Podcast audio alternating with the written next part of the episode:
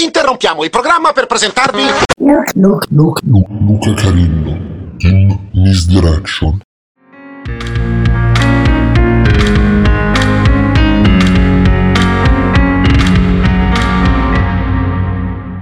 I brani che sentirete in questo programma sono stati composti da Luca Carillo.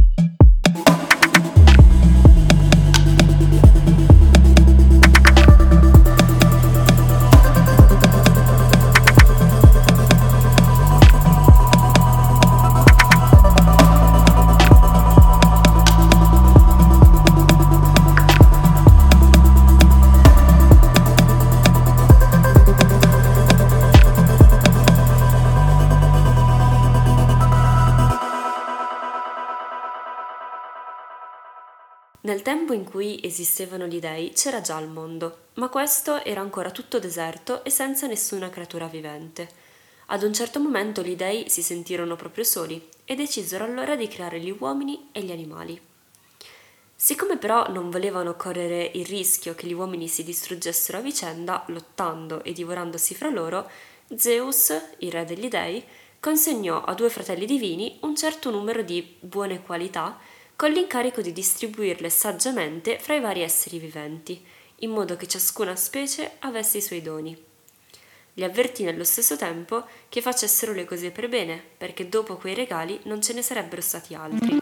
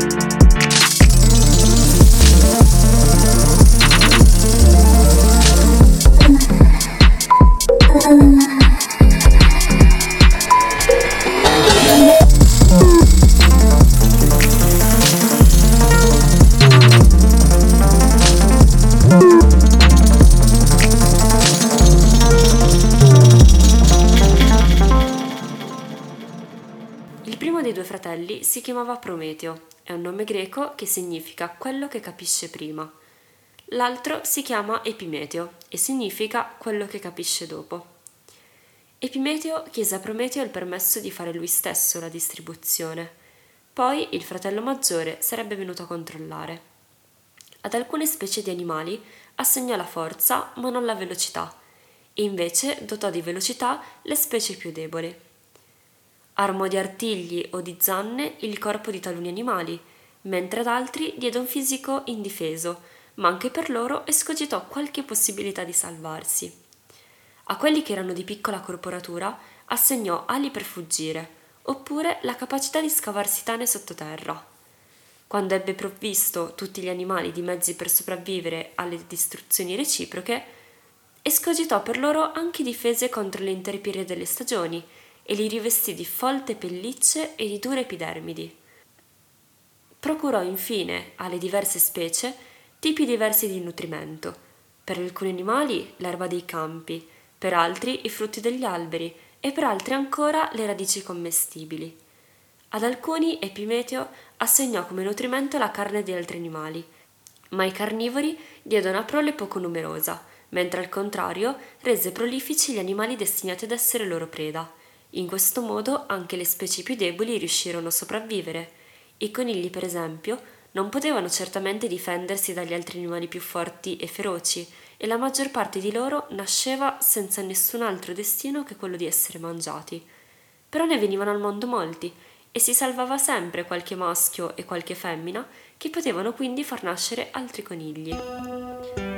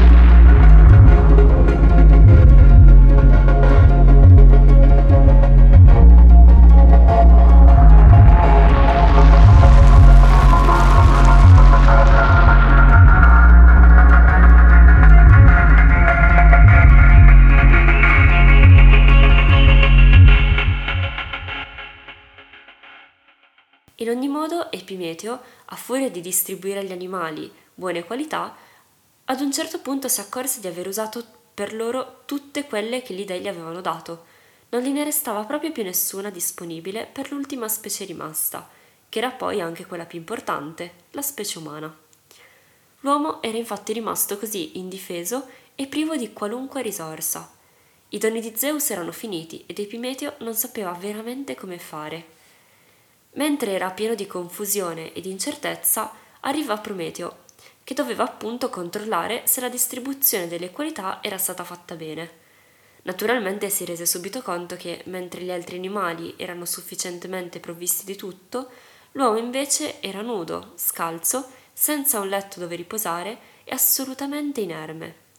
Anche se era piuttosto furioso e arrabbiato con il fratello per la sua stupidaggine, capì che non valeva la pena sgridarlo e litigare con lui, ma bisognava trovare subito un rimedio, una possibilità di salvezza anche per gli uomini, che non sarebbero stati in grado di lottare con gli altri animali e sarebbero stati tutti distrutti.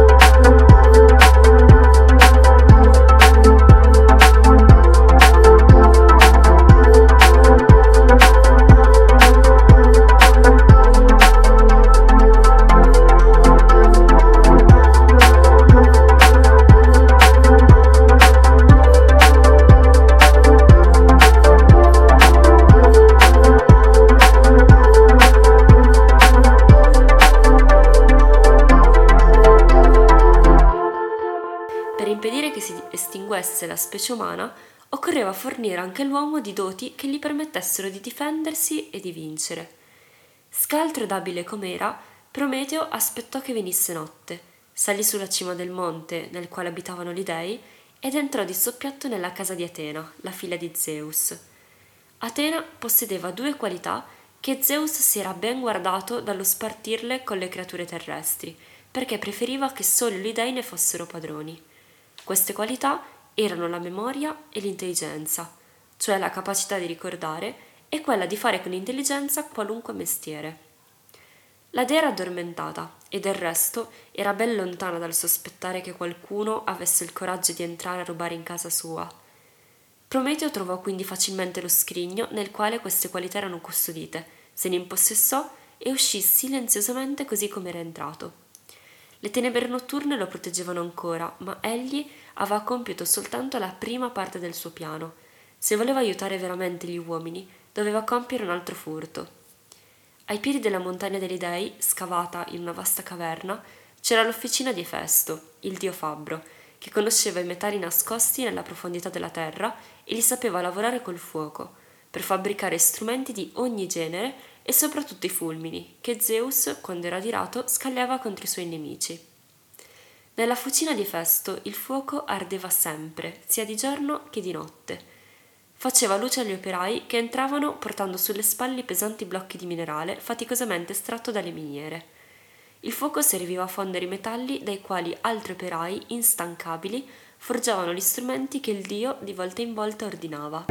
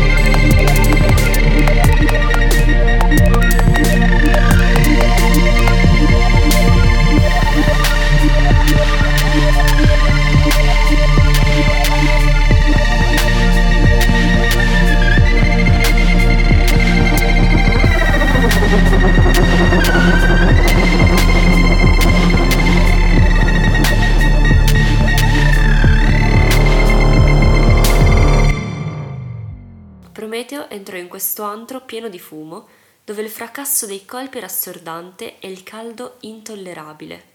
Efesto dormiva nella sua casa sulla cima del monte e gli operai erano troppo intenti a lavorare per badare a lui. Così Prometeo poté impadronirsi di un grosso tizzone fiammeggiante, lo conficcò nella punta di una canna e tenendo in mano ritornò rapidamente sulla terra. Qui generosamente diede agli uomini l'intelligenza, la memoria e il fuoco. Quando il mattino dopo Zeus vide fiammeggiare sulla terra i fuochi accesi dagli uomini, fu preso da una furia incontenibile.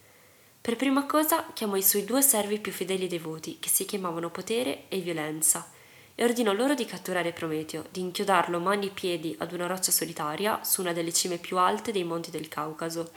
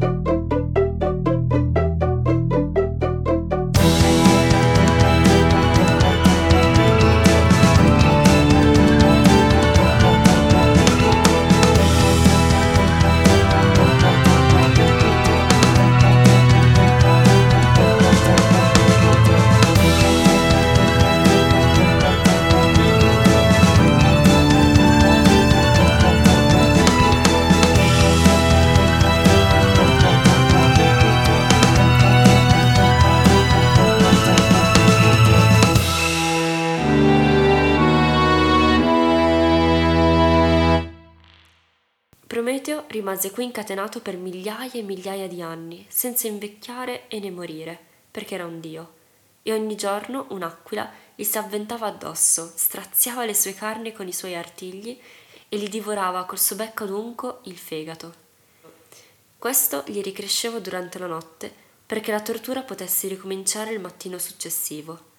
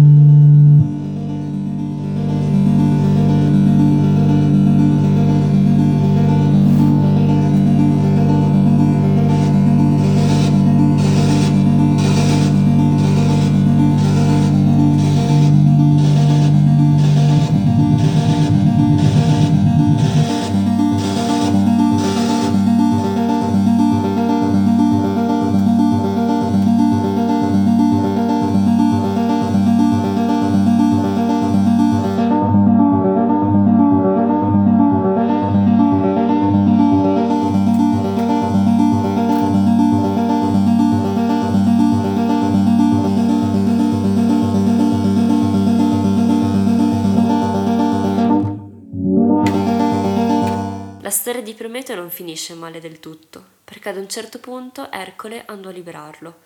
Non è a lieto fine invece la storia della vendetta che Zeus si prese sugli uomini. Egli diede ordine ad Efesto di plasmare con argilla intrisa d'acqua una figura di donna e di darle voce e respiro. Ad Atena di insegnarle l'arte della tessitura, ad un'altra sua figlia, Afrodite, la dea dell'amore, di infonderle bellezza e seduzione nel volto e in tutto il corpo. Poi Zeus inviò sulla terra la creatura bellissima alla quale gli dei avevano dato il nome di Pandora e le diede da portare agli uomini in dono una grande giara ermeticamente chiusa. Prima di essere incatenato alla rupe, Prometeo, prevedendo la vendetta divina, aveva avvisato Epimeteo di non accettare nessun dono da parte degli dei.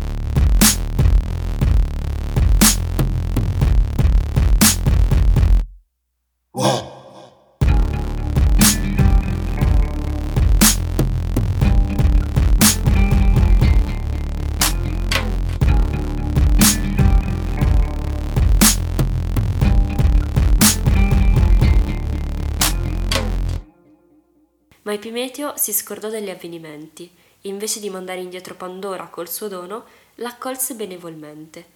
Pandora, quando si trovò in mezzo agli uomini, tolse alla giara il coperchio e subito ne volarono fuori e si dispersero sulla terra e sul mare la fatica, il male, le malattie, la fame, la morte, il dolore, la povertà, la paura, la violenza, la guerra. Di questi terribili doni era piena la giara